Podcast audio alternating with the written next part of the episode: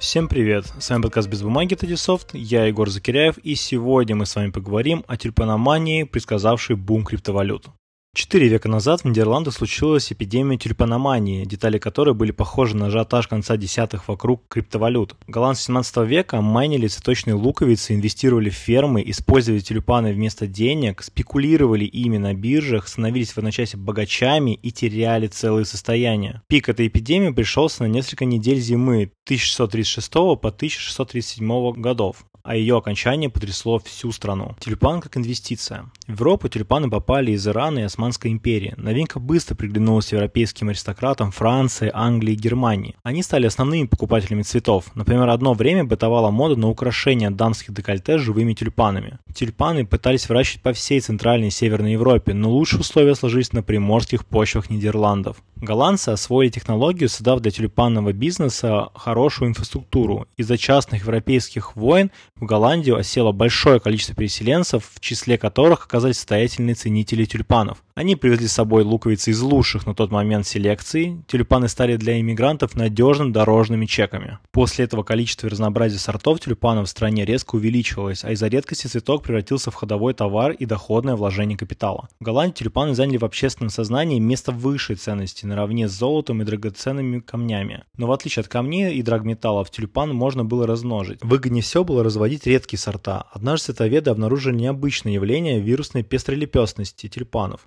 Ежегодно одна или две луковицы из сотни перерождались. Цвета из лепестков смешивались в причудливом рисунке. По понятиям того времени такие тюльпаны считались невероятно красивыми. Чтобы получить редкие сорта, приходилось увеличивать мощности и размеры ферм, поскольку не все вирусные тюльпаны выживали, а многие мутировали в своеобразных уродцев. На продажу шли лишь самые крепкие и красивые. Секрет пестролепестности был еще тайной для голландцев. Им удалось лишь определить алгоритм ускорения добычи желанных луковиц. Требовалось высаживать пестрые острые тюльпаны рядом с простыми, в надежде на случайное перерождение. Цветоводство превратилось в азартную игру, в которую стали включаться все, кто имел клочок земли и несколько обычных луковиц. Олицетворением тюльпаномании стал красный-белый сорт «Август навсегда». Согласно сохранившимся легендам, его вывели во Франции и продали за бесценок в Голландию. Спустя десятилетия цена на этот тюльпан выросла до 30 тысяч гульденов. Но владелец сокровища всякий раз отказывался продавать луковицы, хотя это были фантастические деньги. Тысяча гульденов в то время равнялось 10 килограмм серебра. Доход хорошего ремесленника не превышал 300 гульденов в год.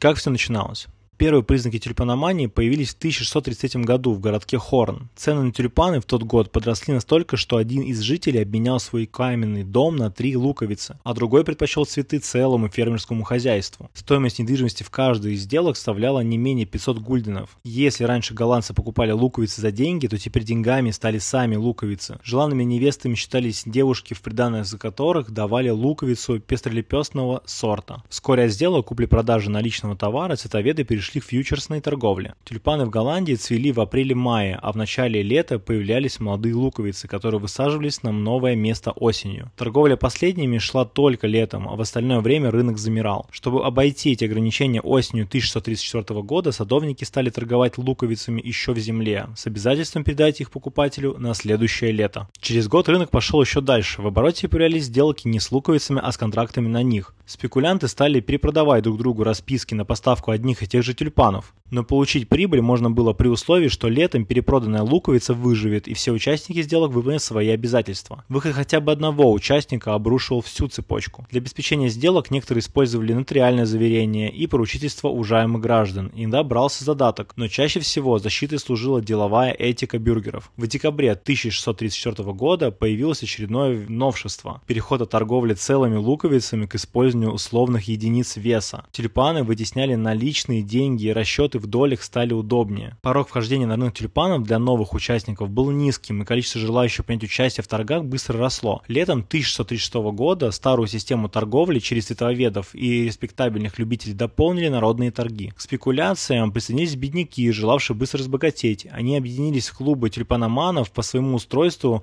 пародировавших биржу. Торговли там не дорогими сортами, а простыми и заурядными. Зимой 1636 по 1637 годов торги шли круглосуточно.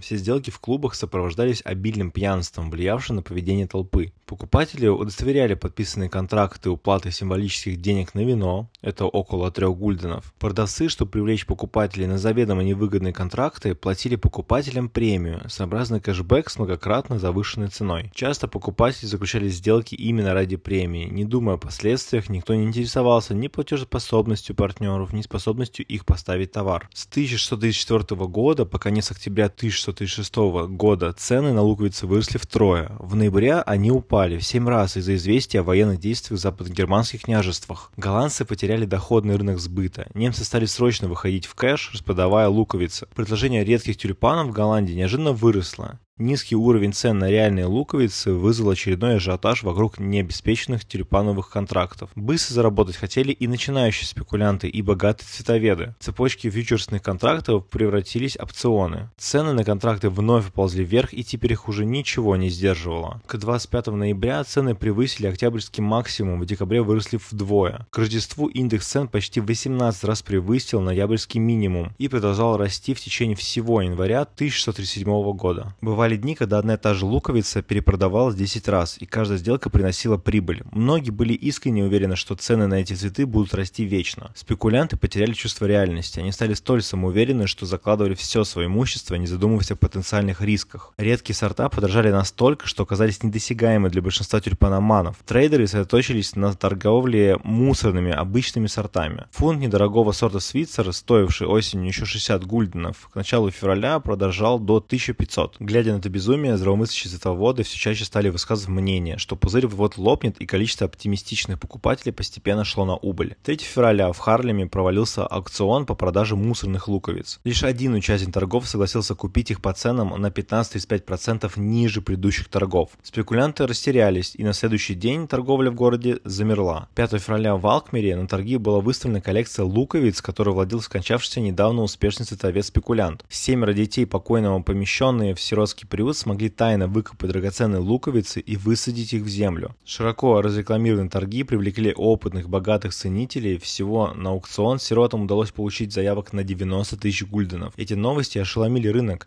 Сенсацией одновременно стали и запредельный рост цен на луковицы, и остановка торгов. Началась паническая распродажа. Люди поняли, что если сейчас не избавиться от активов, то потом будет уже поздно. Через два дня рынки всех бирж Голландии обвалились окончательно, и сирот своих денег так и не увидели. В феврале 1600 1937 года цены на тюльпановые контракты упали в 20 раз. Многие торговцы оказались на грани разорения и отказывались исполнять контракты. В то время в Голландии такие поступки граничили серьезным преступлением, а банкротство навсегда делало голландца изгоем в обществе. В стране подобные люди находились на своеобразном положении касты неприкасаемых. Поначалу покупатели и продавцы пытались договориться в частном порядке и расторгнуть кабельные контракты с уплаты отступных. Но лишь немногие дельцы смогли разойтись мирно. Власть смотрели на все это неоднозначно. В разных городах закон вставал на, то на одну сторону, то на другую сторону. Неопределенность усугубила панику среди тюльпаноманов. Оказалось, что их бизнес был словно вне закона, никем не регулировался. Кругом распространялись памфлеты, прокламации и карикатуры, поносившие спекулянтов. Спустя год в городе Харлем удалось выработать типовой рецепт урегулирования спора. Если продавец хотел возвратить долг, то покупатель-должник освобождался от любых обязательств после уплаты продавцу 3,5% от цены контракта. Условия оказались невыгодными для всех всех сторон, но именно поэтому спорщикам было проще обнулиться и разойтись миром, чем добиваться формального вердикта. По этой схеме харлемские посредники решили в своем городе все конфликты за полгода. Тюльпаномания официально завершилась, хотя в Голландии некоторые кредиторы преследуют должников много лет спустя. Рынок редких тюльпанов восстановился после катастрофы несколько лет. Цены реальных сделок приблизились к 1000 гульденов за луковицу, а затем начали плавное снижение. Мусорные сорта больше не вызывали ажиотаж, нерентабельные фермы закрылись. Главный герой тюльпаномании редкие пестролистные сорта вымерли спустя века, оставив после себя воспоминания как о символе экономического кризиса, безумства толпы и нестабильного свободного рынка. Писатели и историки написали сотни крик про абсурдность прошедших событий, но в жизни все повторяется. За несколько лет до ажиотажа вокруг криптовалют голландский банкир